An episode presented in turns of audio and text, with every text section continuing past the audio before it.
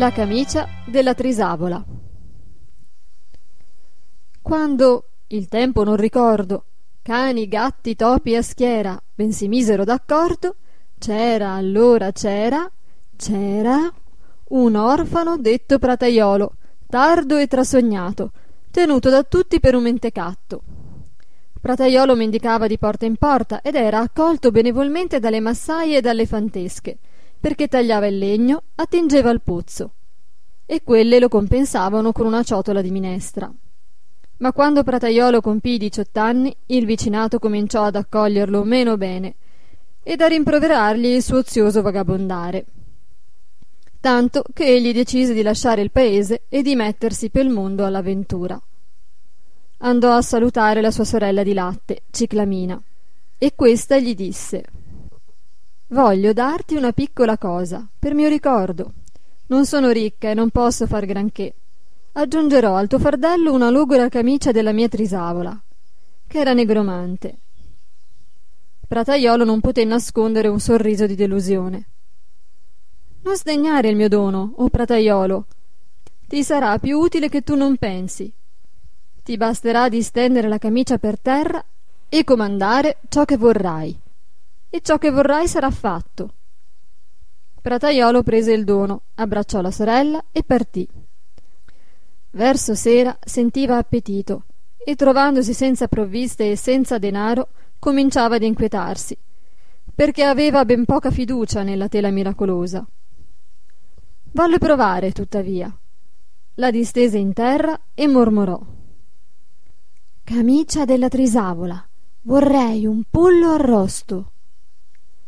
Ed ecco disegnarsi a poco a poco l'ombra di un pollo, leggera dapprima e trasparente, poi più densa e concreta, solida e dorata come un pollo naturale, e un profumo delizioso si diffondeva intorno. Prataiolo non osava toccarlo, temendo un malefizio. Poi si chinò, lo palpò, ne strappò un'ala, la portò alla bocca. Era un pollo autentico e squisito.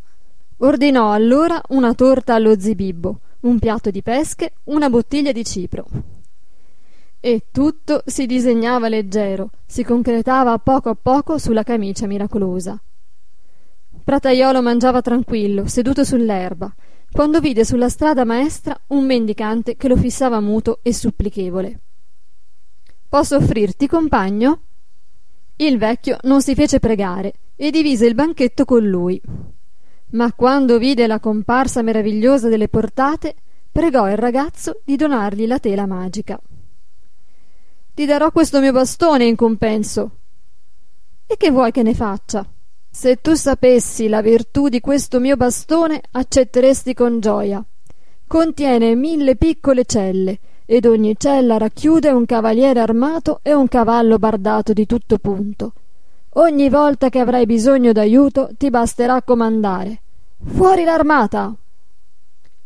Prataiolo aveva sempre sognato d'essere generale e non poté resistere a quella tentazione. Accettò il cambio e si mise in cammino. Ma dopo poche ore era già pentito. Ho fame e non ho più la mia camicia. A che può giovarmi un'armata quando lo stomaco è vuoto? L'appetito cresceva e per distrarsi egli puntò in terra il bastone e comandò: Fuori l'armata!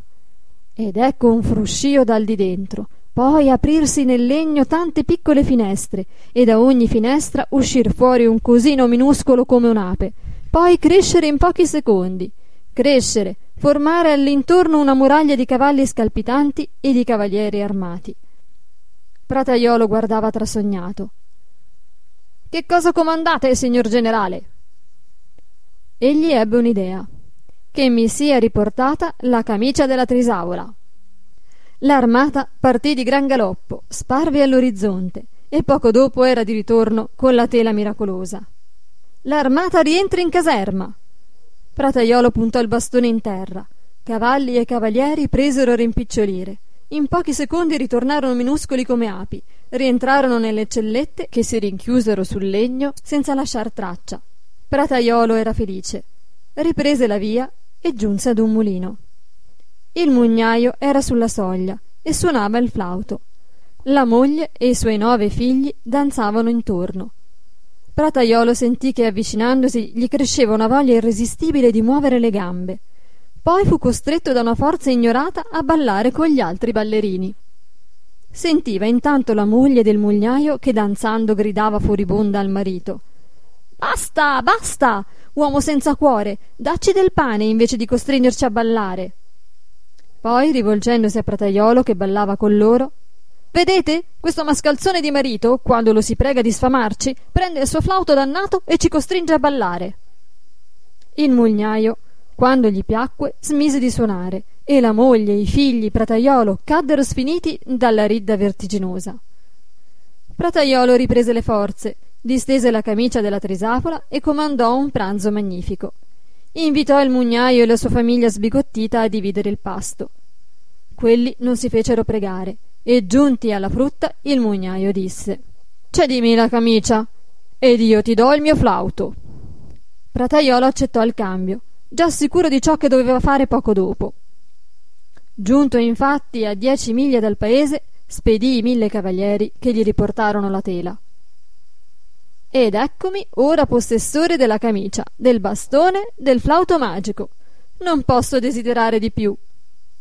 Arrivò verso sera in una città e vide grandi annunci a vivi colori. Si accordava la mano della figlia del re a chi sapeva guarirla dalla sua insanabile malinconia. Prataiolo si presentò subito alla reggia. Il re dava quella sera un banchetto di gala agli ambasciatori del gran sultano, ma, udita la profferta dello sconosciuto, lo fece passare all'istante. Prataiolo entrò nella sala immensa e fu abbagliato dallo sfolgorio degli ori e delle gemme. Sedevano a mensa più di cinquecento persone, con a capo il re, la regina e la principessa, bella ed assorta, pallida come un giglio. Prataiolo fece legare da un servo le gambe della principessa, senza che i commensali se n'avvedessero. Poi si rifugiò in un angolo e cominciò le prime note. Ed ecco un agitarsi improvviso fra i commensali, un fremere di gambe e di ginocchia. Poi tutti s'alzano d'improvviso, scostano le sedie, cominciano a ballare guardandosi l'un l'altro spaventati. Principi, baroni, ambasciatori panciuti, baronessi pingui e venerabili, servi e coppieri, e financo i veltri, i pavoni, i fagiani farciti nei piatti d'oro. Tutti si animarono, cominciarono a ballare la danza irresistibile. Basta, basta, per pietà! gridavano i più vecchi e i più pingui. Avanti, avanti ancora! Dicevano i più giovani tenendosi per mano. La principessa, legata alla sua sedia, tentava anch'essa d'alzarsi e guardava gli altri e rideva giubilante. Quando piacque a Prataiolo, il suono cessò e cinquecento ballerini caddero sfiniti sulle sedie e sui tappeti. Le dame senza scarpette e senza parrucca. La principessa rise per un'ora e quando poté parlare disse al re Padre mio, Costui mi ha risanata ed io sono la sua sposa. Il re acconsentì, ma Prataiolo esitava. Ho lasciata al paese la mia sorella di latte, bella come il sole, e alla quale devo la mia fortuna. Vorrei farvela conoscere. Partite dunque e portatela fra noi, dissero i commensali. I mille cavalieri comparvero occupando la sala immensa, fra lo stupore generale. Mi sia portata Ciclamina, la mia piccola sorella e l'armata attraversò la reggia, le sale, gli scaloni con gran fragore. Poco dopo era di ritorno con la sorella Ciclamina. La fanciulla fu trovata così bella che un ambasciatore se ne innamorò all'istante e in uno stesso giorno furono celebrate le doppie nozze.